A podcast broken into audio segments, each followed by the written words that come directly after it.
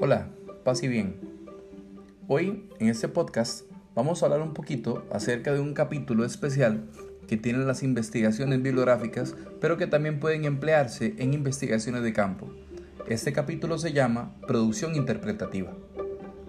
En este apartado se debe redactar una descripción breve de al menos un párrafo de los contenidos que se desarrollan en el capítulo con la finalidad de dar una breve introducción al lector.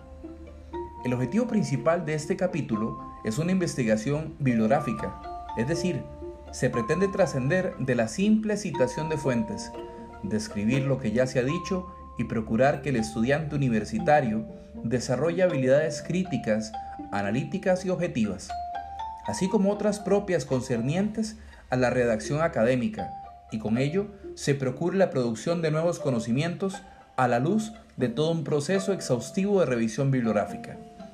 Uno de los subapartados que contiene este capítulo es el siguiente, utilidad e importancia de la información.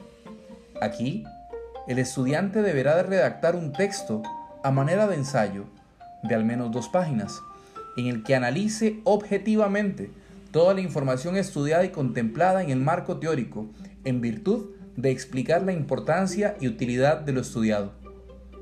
La finalidad de este punto es que a partir de esta experiencia se produzcan nuevos conocimientos y no existe el riesgo de conformarse solo con lo que se ha leído.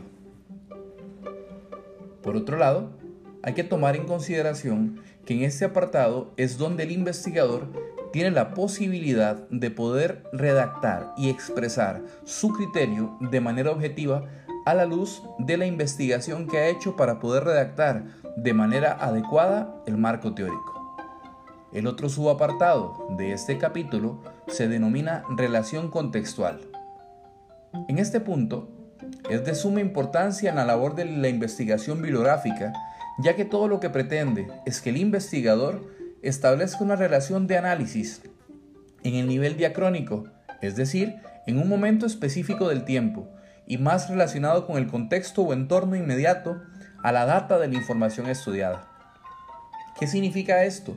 significa que se hará un análisis a partir de la información y el contexto específico. Eso quiere decir que toda la información contenida en el marco teórico en un momento específico tiene una virtud, una importancia trascendental que en este momento es necesario explicar. Por otro lado, también hay que hacer lo mismo en el nivel sincrónico, es decir, a través del tiempo. Ahora bien, ¿qué significa eso? Significa analizar cómo la información estudiada ha dejado su huella o ha influenciado a lo largo del tiempo.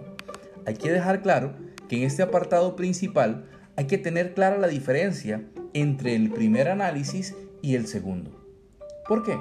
Porque en el análisis diacrónico se hace una explicación en detalle del tema de investigación en un momento específico del tiempo, cómo ha influido eso, cómo influye eso, por ejemplo, en este en haciéndolo en tiempo presente. Ahora bien, en el nivel sincrónico hay que ver cómo ese tema ha afectado a lo largo del tiempo. Pero ¿cuánto tiempo? Eso va a depender del proceso de investigación y de qué tan profundo se haya logrado hacer.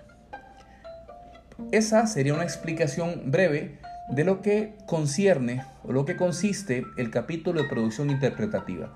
Hay que dejar claro que en este apartado la labor fundamental del investigador es la de producir conocimiento nuevo a partir de la interpretación de los datos recopilados en el marco teórico de la investigación.